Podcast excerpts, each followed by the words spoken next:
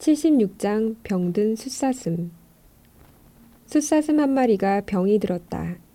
그래서 남은 힘을 긁어 모아 약간의 음식과 함께 숲속의 조용하고 깨끗한 곳으로 몸이 나을 때까지 쉬기로 했다. 곧 숫사슴이 아프다는 소식이 동물들 사이에 퍼졌다. 동물들은 안부를 물으려고 그를 찾아왔다. 딱 한 가지 문제가 있다면 그들은 모두 배가 고팠다. 문병은 동물들 모두가 숫사슴이 애써 모아둔 먹이를 제멋대로 먹어버렸고 결국 숫사슴은 굶어 죽고 말았다. 76장 병든 숫사슴의 교훈은 행위가 없는 선한 의도는 아무것도 아니다. 입니다. 77장 염소치기와 들염소들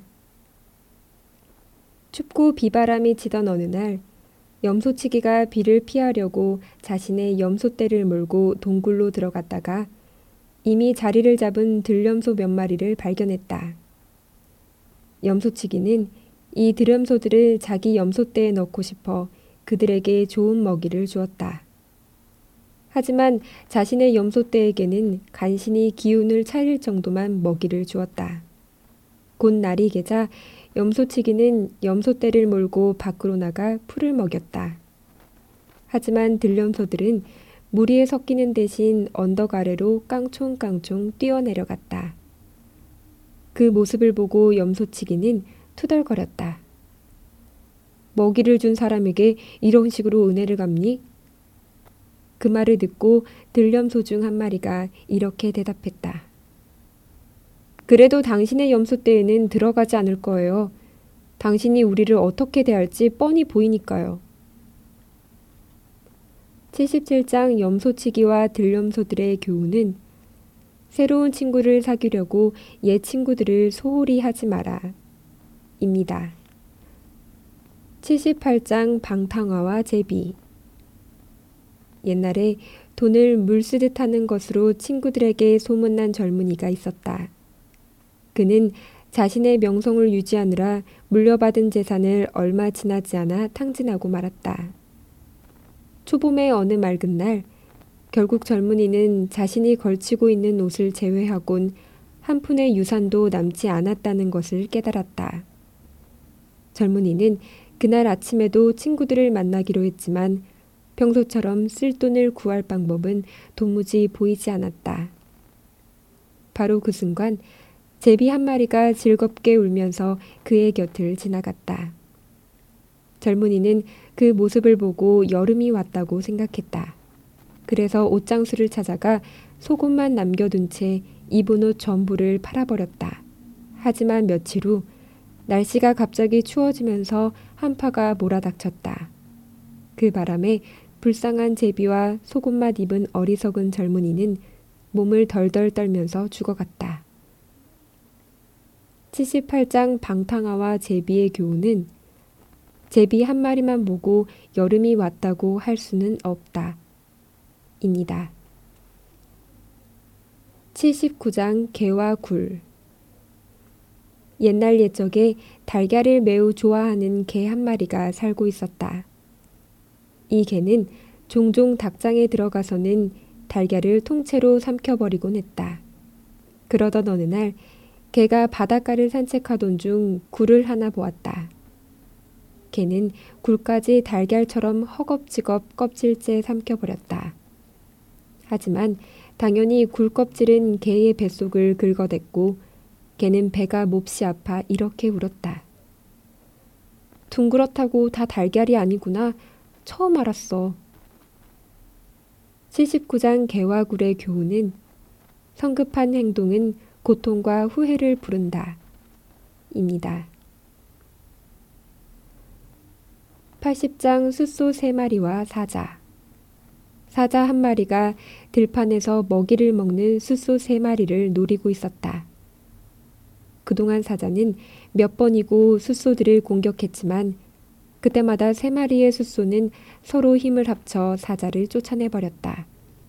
사자는 날카로운 뿔과 튼튼한 발굽을 지닌 숫소를 세 마리나 상대해야 했기 때문에 그들을 잡아먹는 것을 거의 포기하고 있었다. 하지만 들판을 떠나지도 못했다. 아무리 얻기 힘들다 하더라도 좋은 먹잇감에서 눈을 돌리기도 힘들었다. 그러던 어느 날 숫소들이 말싸움을 했다. 그러고는 서로 얼굴도 보기 싫다는 듯 들판 여기저기에 멀찍이 흩어져 버렸다. 입맛만 다시며 때를 기다리던 사자는 드디어 숫소를 한 마리씩 공격했고 만족스럽게 굶주린 배를 채웠다. 80장 숫소 3마리와 사자의 교훈은 화합 속에 힘이 있다. 입니다. 81장 고양이와 새들 고양이 한 마리가 비쩍 말라가고 있었다. 짐작하듯 먹을 것이 부족한 탓이었다. 그런데 어느 날 고양이는 근처에 사는 새들이 병들어 의사를 찾고 있다는 소문을 들었다. 그래서 고양이는 안경을 끼고 의사처럼 가죽 가방을 손에 든 다음 새들의 집에 찾아갔다. 집에 있던 새들은 손님이 온 것을 알고 밖을 내다보았다. 밖에는 의사처럼 차린 고양이가 염려스럽다는 듯 새들의 안부를 묻고는 병을 낫게 해줄 약을 주겠다고 했다. 하지만 새들은 고양이의 말을 비웃었다. 똑똑하시기도 해라, 짹짹. 저희는 아주 건강하답니다. 당신만 떠나준다면 더 건강해질 거고요. 81장 고양이와 새들의 교훈은 돌파리를 멀리하라 입니다. 82장 점성술사 옛날에 별들로부터 미래를 읽을 수 있다고 생각하는 사람이 살았다. 그는 스스로를 점성술사라 부르면서 밤마다 하늘을 들여다보았다. 그러던 어느 날 저녁, 점성술사는 마을 바깥의 큰 길을 따라 산책을 하고 있었다. 당연히 그의 눈은 별들만 쳐다보고 있었다. 그가 별들 속에서 세상의 종말이 얼마 남지 않았다는 신호를 보았다고 생각한 순간 그는 흙탕물로 가득 찬 구덩이에 빠지고 말았다. 그는 살려달라고 필사적으로 외쳤고 곧 마을 사람들이 그 소리를 듣고 뛰어나왔다. 하지만 그를 진흙탕에서 꺼내주면서 마을 사람들 중 하나는 이렇게 말했다. 별들 속에서 미래를 읽으신다면서 발밑은 못 보셨구려. 제발 당신 눈앞에 있는 것부터 신경 쓰시오. 미래는 미래에 맡기시고. 그리고 다른 마을 사람은 이렇게 말했다. 별들을 읽는 게 무슨 소용이람? 땅 위에 있는 것도 제대로 못 보는 주제.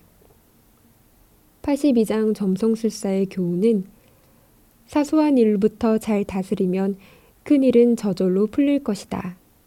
입니다. 83장 헤르메스와 나무꾼 어떤 가난한 나무꾼이 숲속의 깊은 연못 근처에서 나무를 베고 있었다. 어느덧 날은 저물어 가고 있었다. 해가 뜰 때부터 쉬지 않고 일했던 나무꾼은 아주 피곤했다.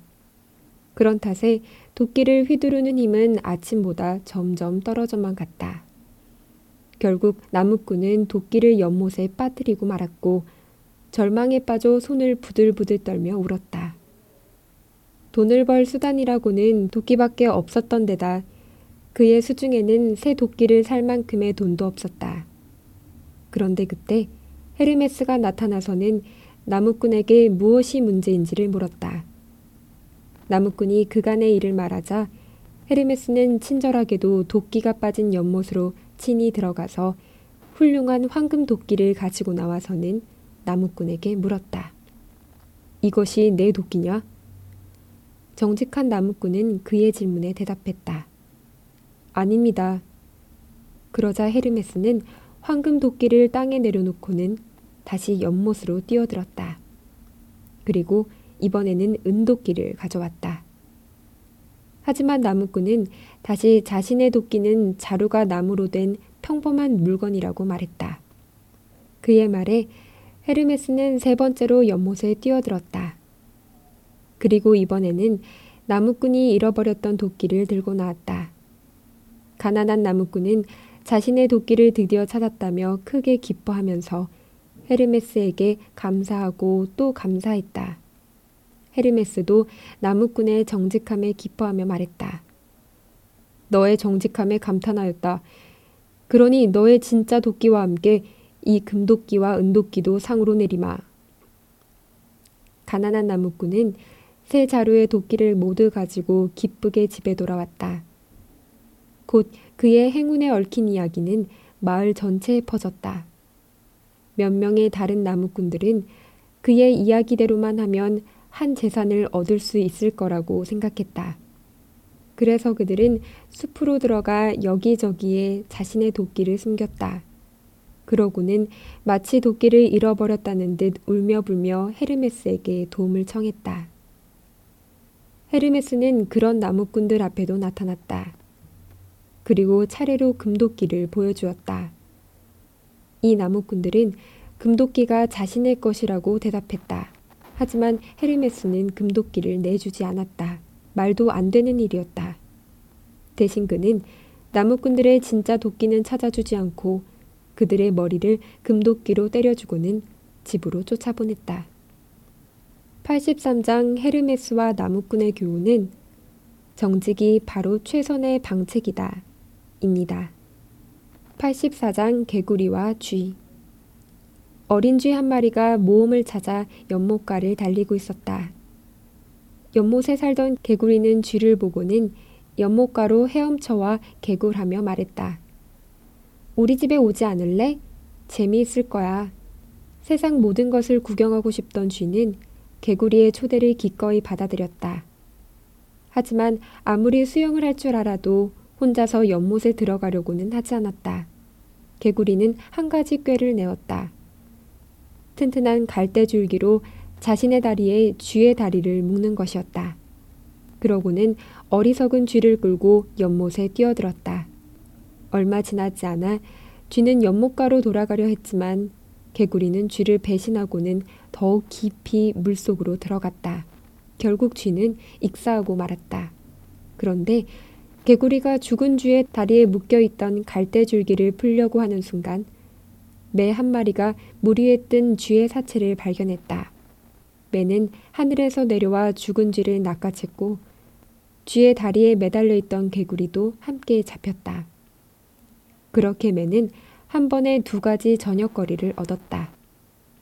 84장 개구리와 쥐의 교훈은 다른 사람을 해치려고 하는 자는 제꾀에 빠져 스스로를 해친다. 입니다. 85장 여우와 개 어느 날 개 한 마리가 자신의 살던 해안의 모래에 실증이 나서는 멀지 않은 곳에 있는 들판으로 산책을 나갔다. 그곳이라면 짠물이나 모래 속의 벌레보다는 더 나은 먹이를 찾을 수 있을 것 같았다. 하지만 개는 들판을 기어가다가 배고픈 여우의 눈에 띄고 말았다. 여우는 순식간에 개를 껍질째 홀랑 먹어버렸다. 85장 여우와 개의 교훈은 자신이 가진 것에 만족하라입니다. 86장 독사와 독수리 독사 한 마리가 독수리를 기습하여 제 몸을 독수리 목에 감았다. 독수리가 부리와 발톱으로 아무리 애를 써도 독사를 떼어낼 수는 없었다. 하늘 높이 날아올라도 마찬가지였다. 오히려 목을 더욱 조여올 뿐이었다. 독수리는 점점 숨이 막혀 결국 땅으로 떨어지고 말았다. 그런데 한 농부가 그 광경을 보고는 독수리를 가엽게 여긴 나머지 그 목에서 독사를 떼어주었다. 모처럼의 먹잇감을 놓친 독사는 화가 났지만 주의 깊은 농부를 직접 물지는 못했다. 그 대신 독사는 농부의 허리띠에 매달린 뿔잔에 자신의 독을 흘려 넣었다. 독수리를 구해준 농부는 곧 집으로 향했다. 잠시 후 목마름을 느낀 그는 가지고 있던 뿔잔에 근처의 샘물을 받았다. 하지만 물을 마시려는 순간 독수리가 거대한 날개를 퍼덕이며 내려와서는 독을 품은 뿔잔은 농부의 손에서 빼앗아 그가 절대 찾을 수 없는 곳에 버렸다. 86장 독사와 독수리의 교훈은 친절한 행동은 반드시 보상을 받는다. 입니다. 87장 늑대의 그림자 어느 날 저녁 무렵 늑대 한 마리가 배가 고파져 굴 밖으로 나왔다. 그가 먹이를 찾아 이리저리 뛰어다니는 동안 해는 천천히 기울어 갔다. 늑대의 그림자도 해를 따라 점점 길어졌고 마치 늑대가 원래보다 백배는 더 커진 것처럼 되었다. 그 모습을 본 늑대는 자신감에 차서 외쳤다. 이럴 수가 내 몸집이 이렇게 컸다니. 이런 내가 겁쟁이 사자한테 도망치는 건 상상도 못하지. 누가 왕자리에 더 어울리는지 본때를 보여주겠어. 하지만 그 순간 사자가 거대한 그림자를 들이우며 늑대를 앞발로 때려 눕혀 버렸다. 87장 늑대의 그림자의 교훈은 환상에 빠져 현실을 잊지 마라. 입니다. 88장 양의 거죽을 뒤집어 쓴 늑대. 어떤 늑대가 양치기들의 감시 때문에 양을 잡아먹지 못하고 있었다. 그렇게 배고픔에 지쳐가던 어느 날 늑대는 버려진 양 거죽을 발견했다. 다음날 늑대는 그 양 거죽을 입고서 초원으로 내려와 양들 틈에 섞였다. 그러고는 자신을 따라오던 새끼 양을 조용한 곳으로 끌고 가서 잡아먹었다. 그리고 그날 저녁에는 양떼와 함께 울타리 안으로 들어갔다. 그런데 그날따라 양고기 국물이 먹고 싶어진 양치기가 칼을 들고 울타리에 들어와 양을 잡았다. 하지만 정작 그가 잡은 것은 양이 아니라 양의 거죽을 쓴 늑대였다. 88장 양의 거죽을 뒤집어 쓴 늑대의 교훈은 악행을 저지른 자는 자신이 저지른 악행대로 화를 입는다. 입니다.